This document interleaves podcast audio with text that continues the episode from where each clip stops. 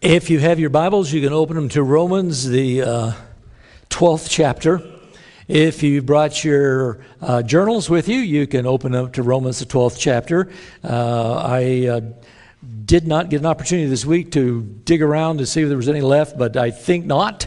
But if you brought a Romans journal, please get that out and get a hold of that. You don't; it's not necessarily required, but it'd be helpful if you got it. It's a good, good place to take notes. And speaking of notes, on the back side of your bulletin there, there's a page that says notes, and uh, it says notes because we're thinking you'll take notes. I, I, don't know. It's, a, it's, just kind of a little deal there, and and uh, so you might want to give that some thought, uh, and and do that.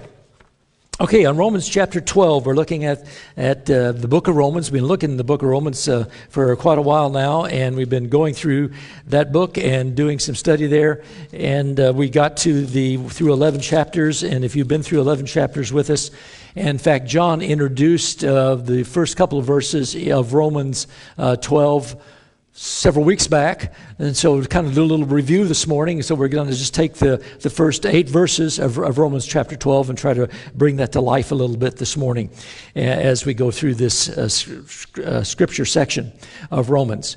And we're looking at here the practical steps of faith. And the practical steps of faith here is, is we've gone through the first 11 chapters, kind of do a quick review here. The first 11 chapters, there's this deep theological discussion that, that God, Paul brings to light in those first 11 chapters. It talks about all those uh, theological statements, all those phrases that he used, talk about justification, glorification, uh, sanctification, goes into all those, all those heavy duty uh, concepts there, talks about the Jews, talks about uh, the Jews' rebellion to God and the still acceptance through faith. It relates even to Abraham. It pulls the Old Testament and the New Testament. It's a enormous theological piece of information there, uh, considered around the world for centuries as being a theological genius discussion. But when we get to 12, all of a sudden, the whole train stops and it heads on a whole new direction.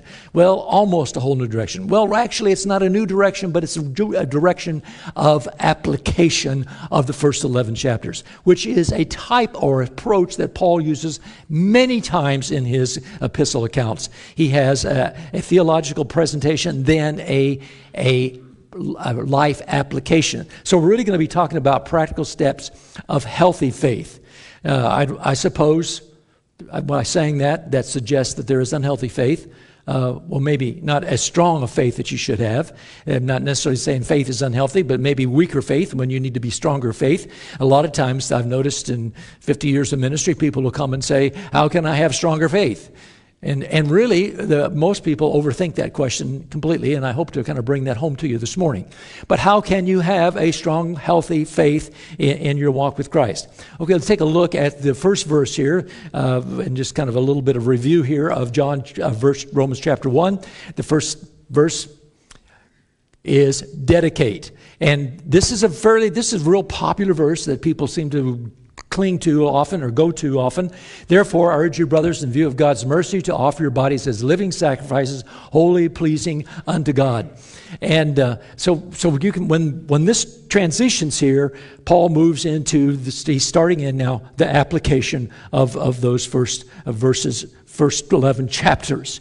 So basically, what Paul's saying, if you got a hold of anything in the first eleven chapters, this is what you do with it. This is what you do with it.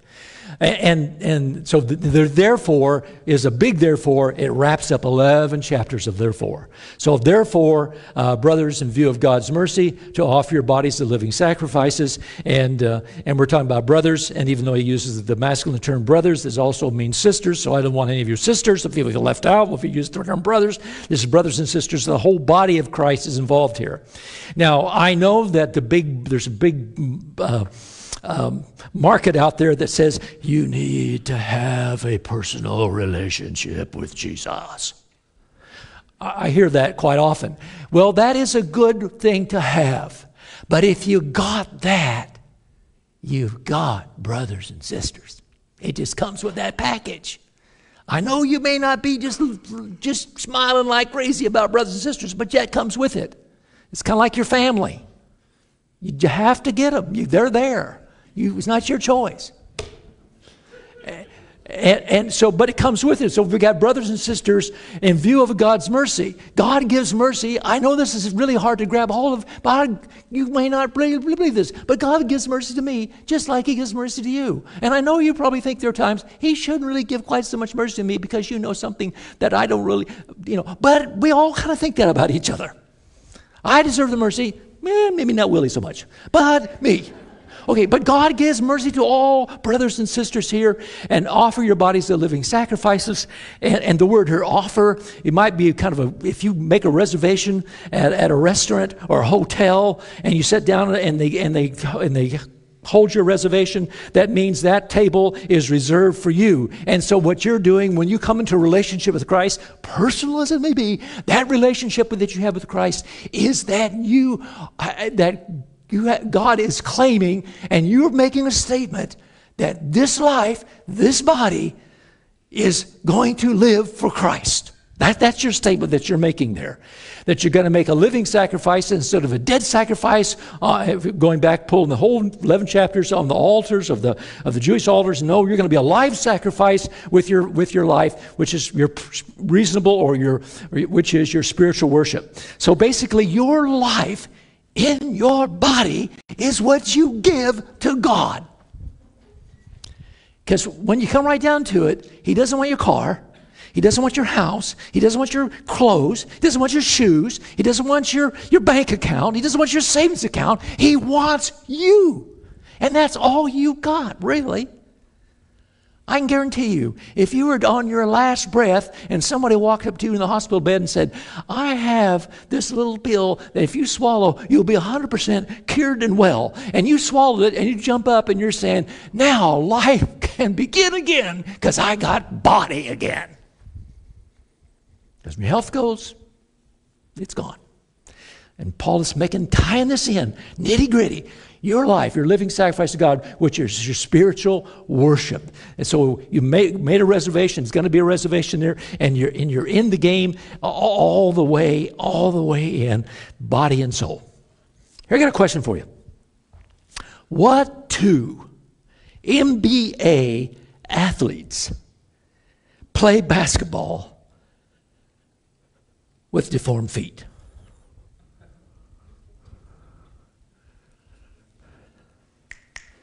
What? And? LeBron James, the king, the king of basketball, have deformed feet. Now, were they born with deformed feet? No. Can they buy expensive basketball shoes? Yes. Can they buy the best, most expensive basketball shoes? Yes. How come they got deformed feet? Because they are all in. They don't just show you what they can do at the game, it's before the game. And when nobody's around, they're practicing and they're running game. They're in. Remember, guys, those real cool posters of Jordan or LeBron doing a, quick break, and he's fast break, and he's coming around, and it looks like he's on the side of his of his soles of his shoes, and he's cutting around the guy, and the guy's standing there thinking, "Where did he go? I was blocking him here." He's done that so much and practiced it so much and was all in it with his body that his feet got deformed.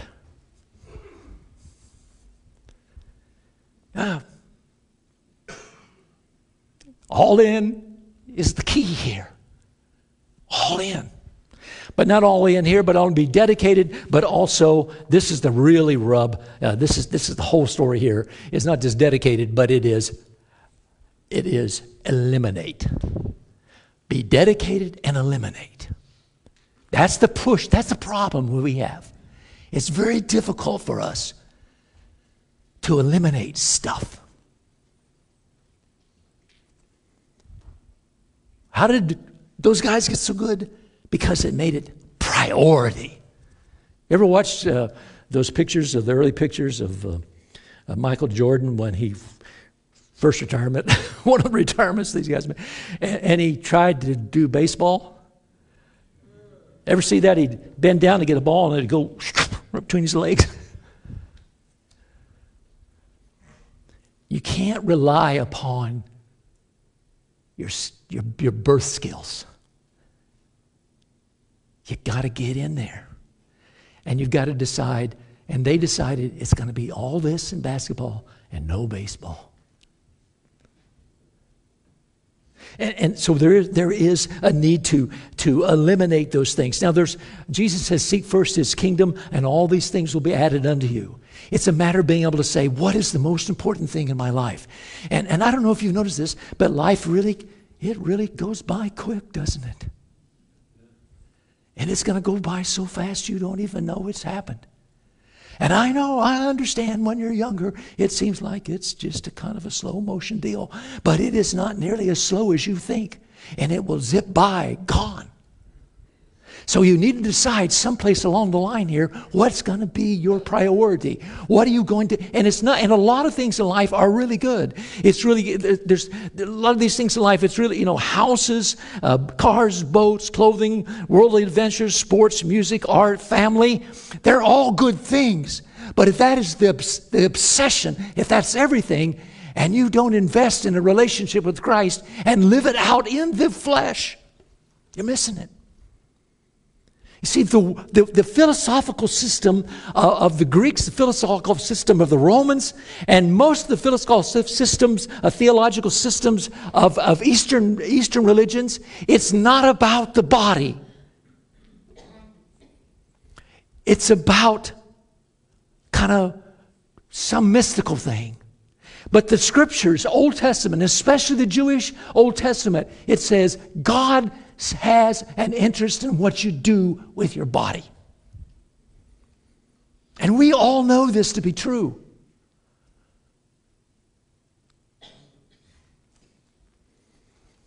A few years ago, a, um, a rather bright young man at his time, he came up and put together with his staff a advertising uh, program for his, co- for his corporation. And, and he came up with an advertising motto. And you may remember that motto think different. Steve Jobs. And when he started pushing that model, most of you did not have one of these. How many have one of these?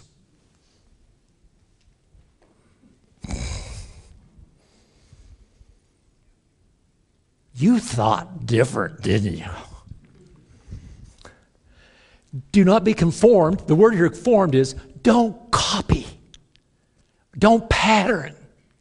It's so easy just to follow the leader. And the big surprise in life, the leader doesn't know where he's going. So it's no longer formed of the pattern of this world, but be transformed by the renewing of your mind. Big key here, in, in order to eliminate, is get with what is God's priorities. Because just like if Steve Jobs could figure out, if I can just get inside your head enough, I will convince you of something that you can't walk out of your house without. And if we can just get in our head as Christians, we need to have Jesus Christ in our life, and we can't live without Jesus Christ and His Word in our lives in order to make it this life really work for us. Then you'll be able to test and approve what God's will is, His good and pleasing, perfect will. A lot of people come, I just know what God wants me to do. I just know what God wants me to do. Well, they don't know what God's Word is, so it's really difficult to make that judgment. And then it just takes somebody to come along and say, Well, if you don't know what to do, I got an idea what you can do. I'll talk you into that. I'll make it look so good. Your life will be so much better and so much convenient. In fact, you can even wear one on your arm. So there's things that has to be eliminated. That is the rub here. I'm going to dedicate my life. And I know there's a lot I can do with my life, but some things have to take the back seat, not the driver's seat of my life. Every one of us have to make those decisions. And they come and go sometimes, those decisions, but that has, that has got to be a foundation to that decision. The next thought here is the part of that third verse as we begin it here, as he starts to even make the application more, is to evaluate. By the grace given to me, now this is Paul speaking, by the grace given to me, Apostle Paul, I say to every one of you, do not think yourself more highly than you ought. Now, when he says, by the grace given to me, another wording of this in some other translations, the grace accorded to me. And now, interesting here, grace in what we're going to look at here is giftedness. Comes from the same root word as charis, as giftedness. Paul is, by the grace accorded to me, I say to everyone. So what he's saying here, and this is a foundational issue of uh, Christianity that most of us really aren't plugged into, because Paul is taking, making a statement here. I, as an apostle, have something that I am telling you that you need to do. This is not a preacher telling you. It's not Alan telling you. This is the Apostle Paul telling you through the inspiration of the Word of God, saying, "This is what God gave me to tell you to do." So this, and, and Ephesians letter says, this is the foundation of our faith. It's based upon the apostles. And the apostles have authority that necessarily, we're going to come to later, like prophets, or more, more local and more speaking that way. But Paul says, I according to you, that you ought not think more highly of yourself than you ought, but rather think of yourself soberly in judgment in accord with the measure of faith God has given you. Now, there's a lot of measuring in this scripture here, and there's kind of two parts of this measuring here. There is our, our, our giftedness of our lives and our abilities that we have to offer in this body is to be measured by the authority of Christ in our life. Jesus must be the authority and the worker in our life. But Paul also adds something else here. He says, Do not think more highly of yourself than you ought to think. And it's really easy to think that we're kind of all the prize winning pup. But Paul says, here's, here's a clue you got to get hold of in life. You all have giftedness. I have giftedness. You have giftedness. We all have abilities. Uh, today's Living Translation, uh, New Living Translation, uses for the gifts, they use the words abilities. It's, it's, not a bad, it's not a bad word to use there. Everybody has gifts and abilities. And, and, and we're going to look at that a little bit more. But these gifts and abilities are different for every person. They're not all the same. And, and there's different mixes in it. Um, but, but here, that, that is one thing that you need to know Jesus Christ through the gift and abilities. And, and I really think this, and I've talked to a lot, I've talked to some really gifted and talented people, and that aren't necessarily doing what you thought that they should have been doing. But they made it a priority, saying that is not the gift that I that I'm that God has actually asked me to emphasize. I'm going to have other gifts. Here's another thing that I think people don't get a closer read of the New Testament when it comes to New Testament gifts.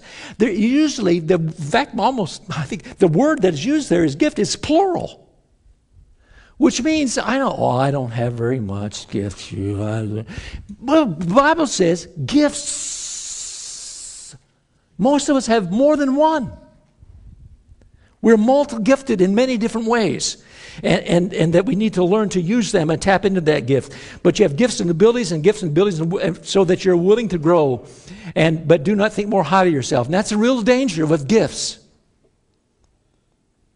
And you, everybody in this room has seen many of people with many of great, spectacular gifts crash and burn. That almost seems like the, the nature of giftedness. Go read about the great blues players and instrumentalists. Whoa, that is a depressing life end story. So much giftedness and so much crash and burn. So there's a real danger here with the way that God has magnificently formed you and made you. But we have to evaluate that and do that. Now, cooperate. Paul moves on to, from there and he says, just as each of us have one body, has one body, many members, these members do not all have the same function. So in Christ, we who are many from one body, each member belongs to all the others. Now he kind of goes into an anatomy lesson here. Now, this is not uh, this anatomy lesson is pretty common every time gifts are used. In fact, I'm just going to tell you, it's almost always used as, a, as the illustration to talk about giftedness. And here's kind of a checklist you can write down on your notes page. Is every minister, or I'm sure, every believer is a minister. Every believer is a minister. Every believer has different functions. Yes, there's upfront functions, there's behind the scene functions, and there's in between functions by people. And that every believer, as every believer, must be, uh, it's a corporate relationship. We are interdependent upon each other. Jesus said it this way I came to serve, but to but I did not come to, to be served, but to serve. Lose your life, find your life. You want to be great? Learn to be a servant. The word charis is the root word for gift and joy. It works together, it hooks together. But it's a corporate relationship.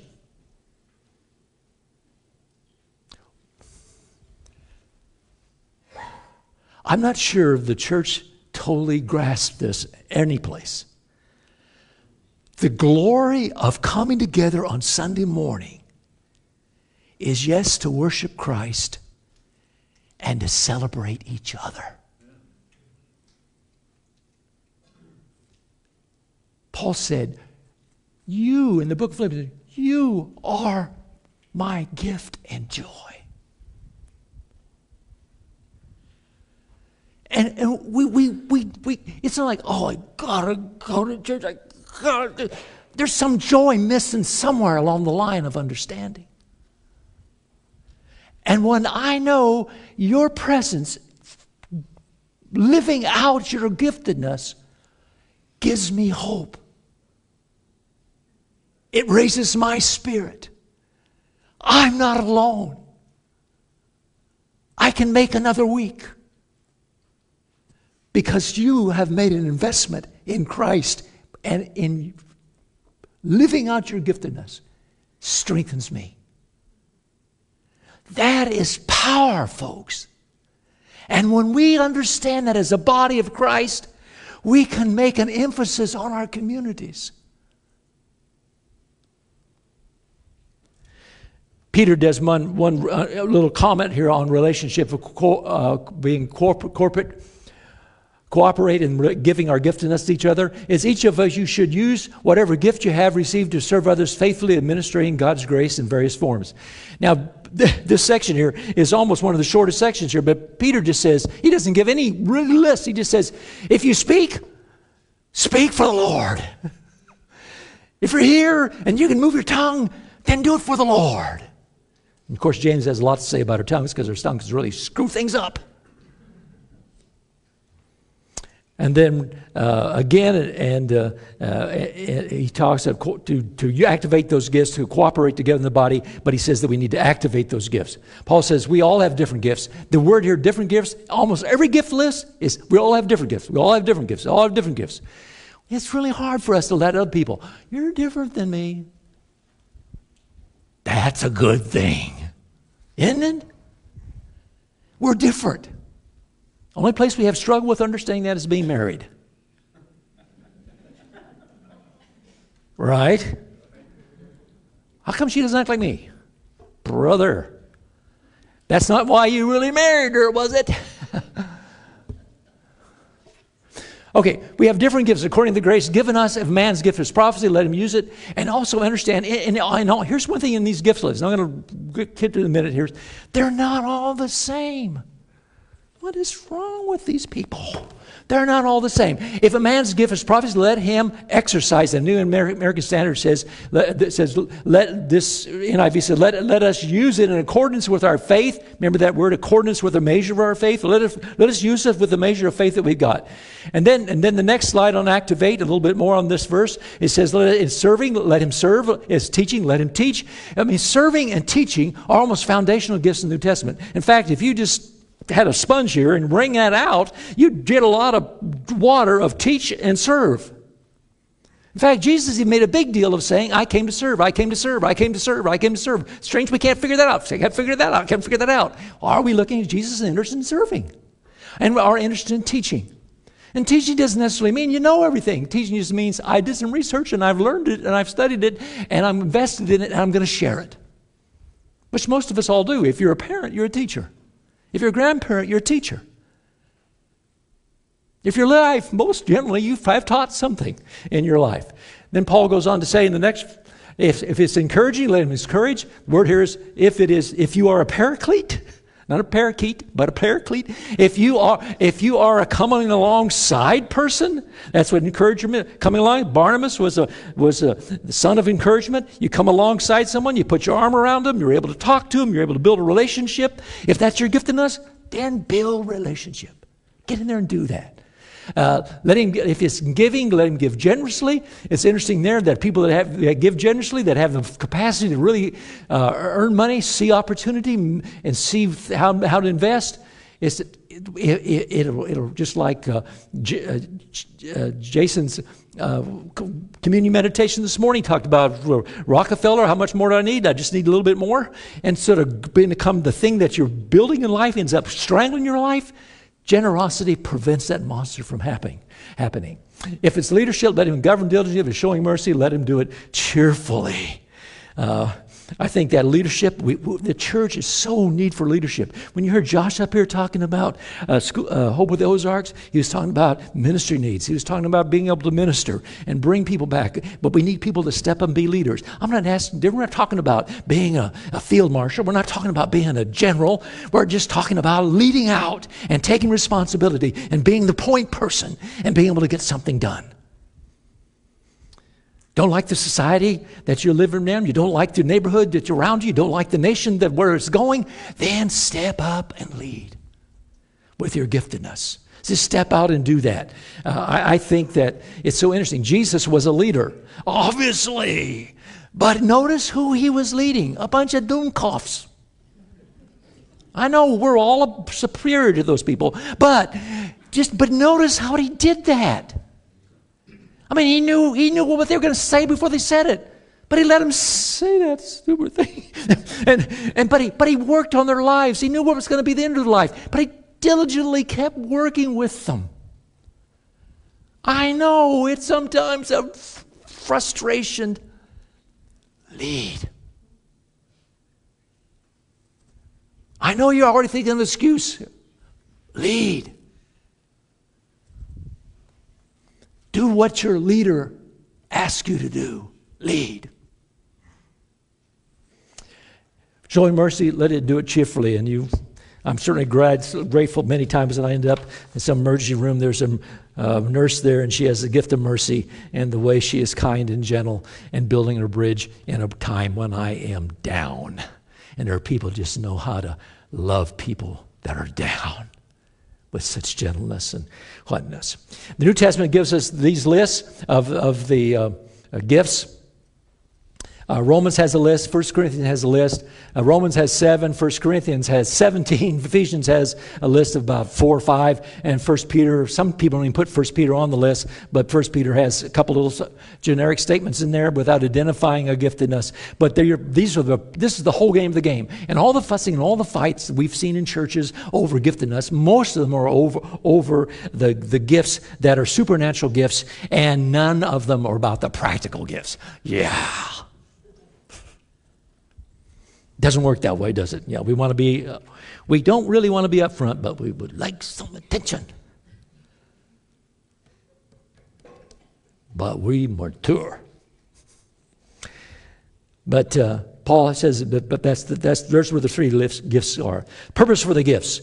Um, it, it, he gives this purpose for the gifts uh, Ephesians 4 11 through 16 is kind of melded in there into that gift list, and it says it's to develop unity, it's to bring us together. It's to bring us together. You asked what makes a great football team, a great basketball team, a great whatever team you want to come up with, especially like that. It's teamwork.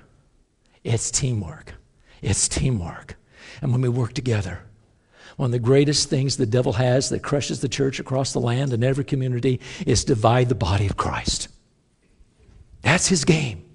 And that's been his game for a long time is divide. Let's divide Adam and Eve. Let's divide their fathers. Let's divide their sons. Let's divide the marriage. Let's divide the children. Let's divide the church. That's always there. That's the dirty little uh, disease that strikes. He, he comes and strikes us. And when we are thinking we're the, the best pup, the prize pup in the litter, then we are so easily can get caught up in, in, in that because we don't think soundly. develop unity, to give us knowledge, develop our spiritual maturity, and also to give us love. In, in that uh, fourth chapter, when Paul uh, shares that verse of scripture there, Paul ends that one verse. He says, From him who the whole, bo- whole bo- uh, the whole body, joined and held together by every supporting ligament, grows and builds itself in the love as each part does its work. And notice it says, As each part does its work and builds itself up in love. Here's one thing I've seen many, many times. You've seen this, you've thought this, I've thought this. I've, as a minister, whether you're sitting in the pew, you find people, they come and go, they come and go out of churches, and they're looking for, is this a church that's going to love me? Is this a church that's going to love me? Is this going to please? Is this, am I going to feel warm here? Am I going to feel accepted here? Am I going to am I going to feel like I can belong here? You know what the big key to that is? Is is a love key, and the love key of a church is based upon people functioning in the body of Christ. That's what the love key. It's it's, it's just you know, I, have I've heard some editorials and some radio news reels on the war and the Ukraine. And I was amazed a couple weeks ago. I, they did a on the field report, and they were reporting on the field medics, the medics that were taking care of the wounded Ukrainian soldiers and Russian soldiers. And these medics, they, you, you, they interviewed them because they, they had a break to get them off the front line. And they were talking, and you could tell these medics loved each other because they had been on the field together in the fight, in the thick of it.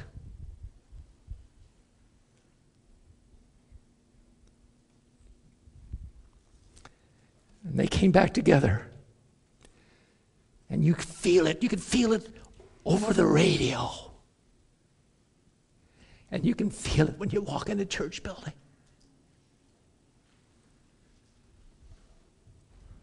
What are they? What is it that we're looking for? What is we're craving? Is people that stood, served in the game. They've been there, they've done it, and they love me too. Maturity and love. So if you're bored, get in the game. It's like, you notice those clips there from Hope of the Ozarks, the kids at the swimming pool. Notice what the kid did when you first clipped on him? The shot was, he ran and what? He ran and what? Jumped in the pool. I like people.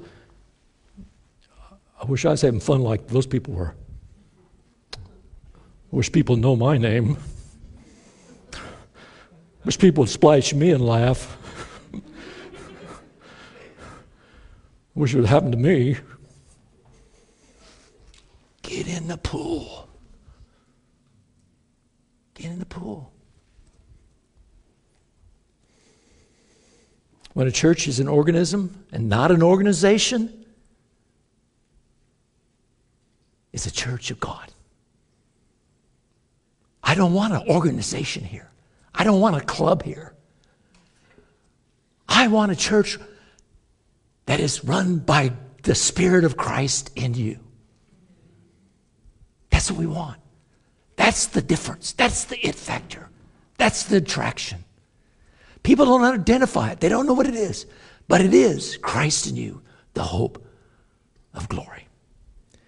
When we become an organization, what happens in your organization? It's all about maintenance.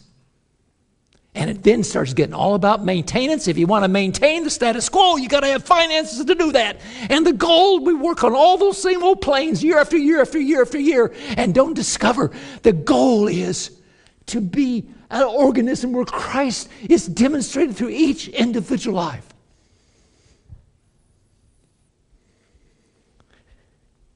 We operate on spiritual gifts, not elections, not bylaws. We are called to function. Okay, how do you discover your gifts? Examine, study, and discuss the Word of God. That's what this, what's good to be in groups or Sunday school, to open the Bible, to look at them. Just opens up unbelievable amount of information. Experiment. Try something. Try something.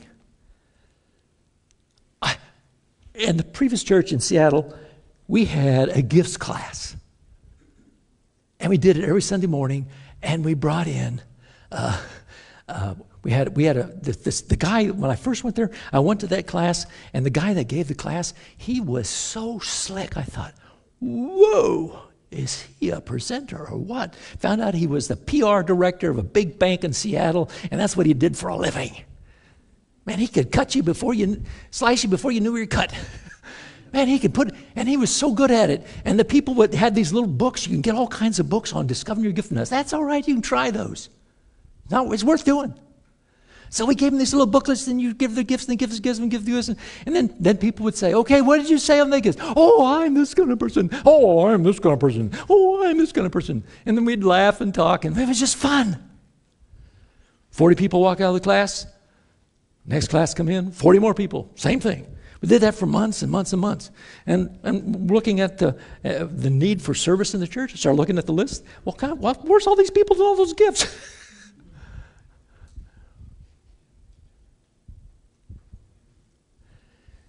And then we came on this bright solution.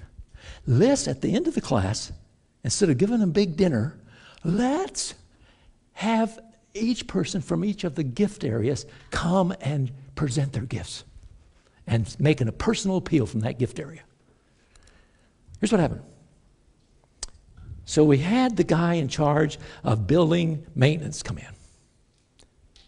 Here's Joe. We know Joe and staff. He's a good old guy. He handles everything. Place is running up here. For one snow a year, sometimes he gets it off. But anyway, here's Joe. And Joe, he was a maintenance guy. He wasn't a sell guy.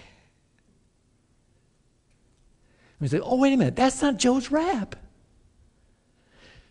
had a psychologist friend in Boise. We got talking about gifts. He says, Alan, I know people got the, you know, the Myers Briggs test and this and you know all these other tests and find your your niche and your giftedness and all that stuff. He says, really, he says, Alan he says, it's kind of like a swirl cone where you get chocolate and vanilla. Have you ever taken, taken a, a swirl cone and kind of dove into it with your fingers? And maybe there's a little chocolate on the top. But if you ever try to follow that chocolate down, pretty soon it disappears and then vanilla, and then all of a sudden there's chocolate. And, there's, and he says, We're kind of swirl cones. We're kind of swirled with our giftedness.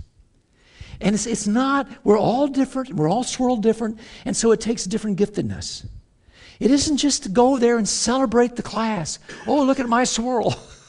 it's, now, what am I going to do with this swirl? So give it a try. Experiment in something. Just give it a try. Don't worry about messing up. We're all mess ups, right? Let's just get that out of the way right now. Now we're not got that out of the way. So we all can do something. We all can eh, do that. We're also self conscious. Get over your self consciousness. I know that's easy for me to say and difficult maybe for you to do or think or me to do and think many times. Many times I've resigned. I've pulled back too. But the thing is, I know I got to give myself a boot. Get out there, Alan. Quit that double talk lying to yourself and other people. Do it. Because everybody knows it already. All right, exercise. Commit to something. Yeah, yeah. Say, I, I, I will do that. and then when you do that, you even get a better view of what your giftedness are, is. Because after you do it several times, sometimes it wears out on you. You say, you know, I'm good for the first five minutes on this, but the second five minutes I don't work so good on it. But that giftedness does help. Okay, so commit to something. So, uh, so it would not be right to have a message on giftedness without a take home. Wouldn't you say that would be a practical application of this sermon? Nobody? Oh, thank you, John. Okay, for John's desire here, we can't shortchange John. Let's try to put some wheels on the wagon. Next Sunday, you won't be here, right? Right. You're going to be at the park at 10 o'clock. Okay, let's take a look at a list here. Church in the Park next Sunday at 10 o'clock. Express your gifts. We need at least 20 chili makers and we need at least 50 dessert makers. That list is out there in the lobby on that table. Okay? I mean, we're not, I'm not asking you to, uh, you know, go to Mars. I'm just asking you to put your name on a piece of paper. I mean, you're not making dessert all your life. Just one time. Just chili one time. Okay, next slide. How about this one? Express your gifts. Loading team, 8 p.m. Wednesday evening. Oh, sorry, it's covered. We have that taken care of. 212 is going to do that Wednesday evening. Next gift. We need a setup team at the pavilion, the large pavilion. A setup team at 8:15 a.m. excuse me, at 8:15 a.m. We need seven people. Just so happens that list is out there on that table. Just happens to be out there on that table. There's pen there. If someone steals your pen, there's a whole bunch of pens there. so you can do that. Next one on, the, on there is uh, we need a security team at 8:15. We need five people on the security team.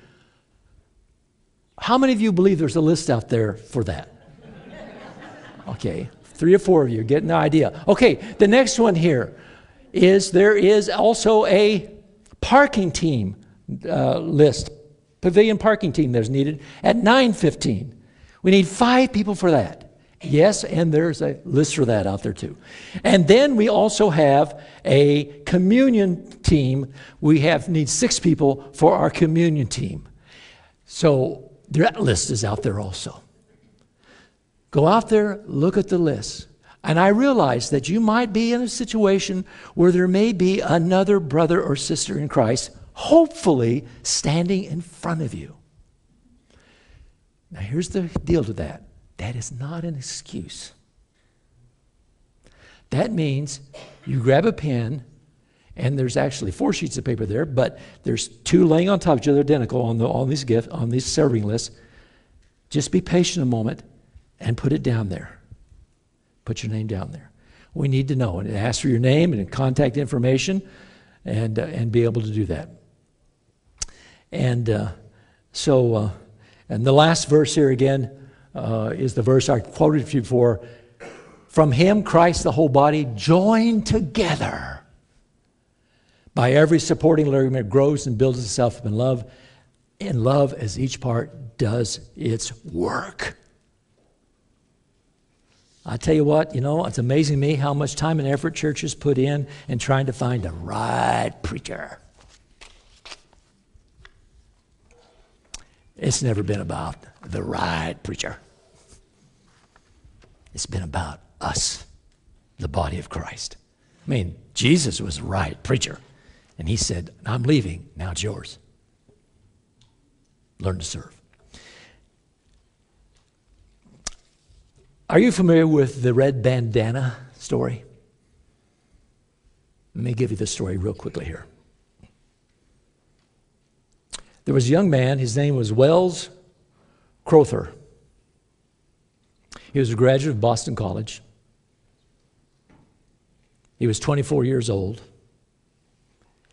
And he had a job in the 108th floor of the Twin Towers the, as an equity trader. His dad and him went to the same college, graduated from the same college, and when he was a small boy, six years old, his dad gave him, because they were both really big in sports in Boston College, and his dad gave him a red bandana.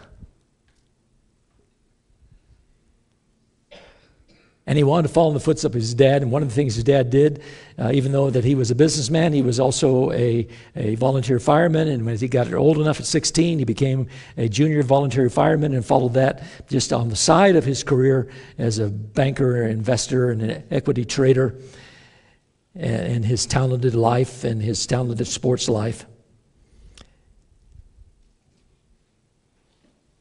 And when the planes ran into the Twin Towers, it was Wells that went in to the towers, went down from his 108th floor, and spent 76 minutes in the towers.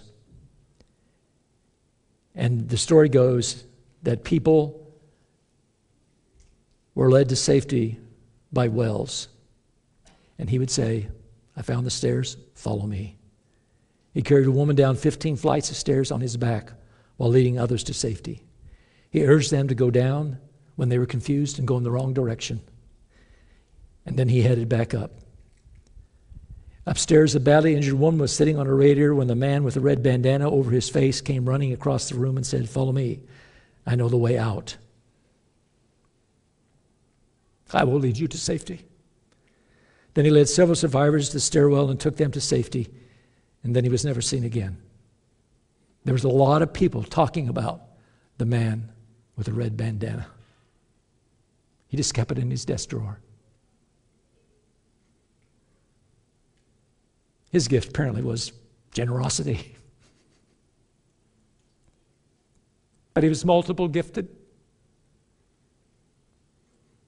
And the greatest gift that he ever gave was a gift of serving.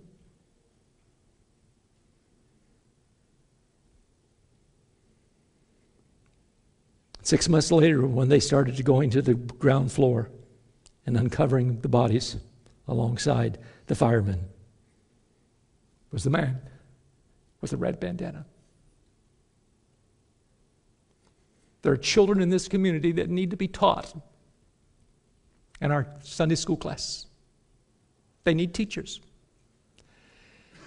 They need couples and husbands and wives to stand up and teach. Now, there's going to be elimination there for your schedule. It's going to be some elimination. But if you're going to have activation, it may need to be done.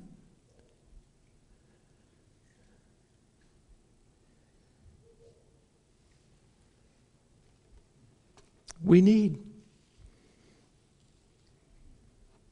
Wells Crowthers in our body. That go into the difficult places, the difficult things, and serve others with your giftedness, with your abilities. And if you're bored crazy, come on. Step up, give it a shot.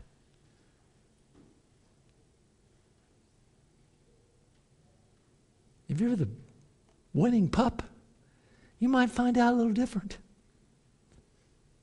You made to do something else, but do something else. Serve the Lord. Let's pray.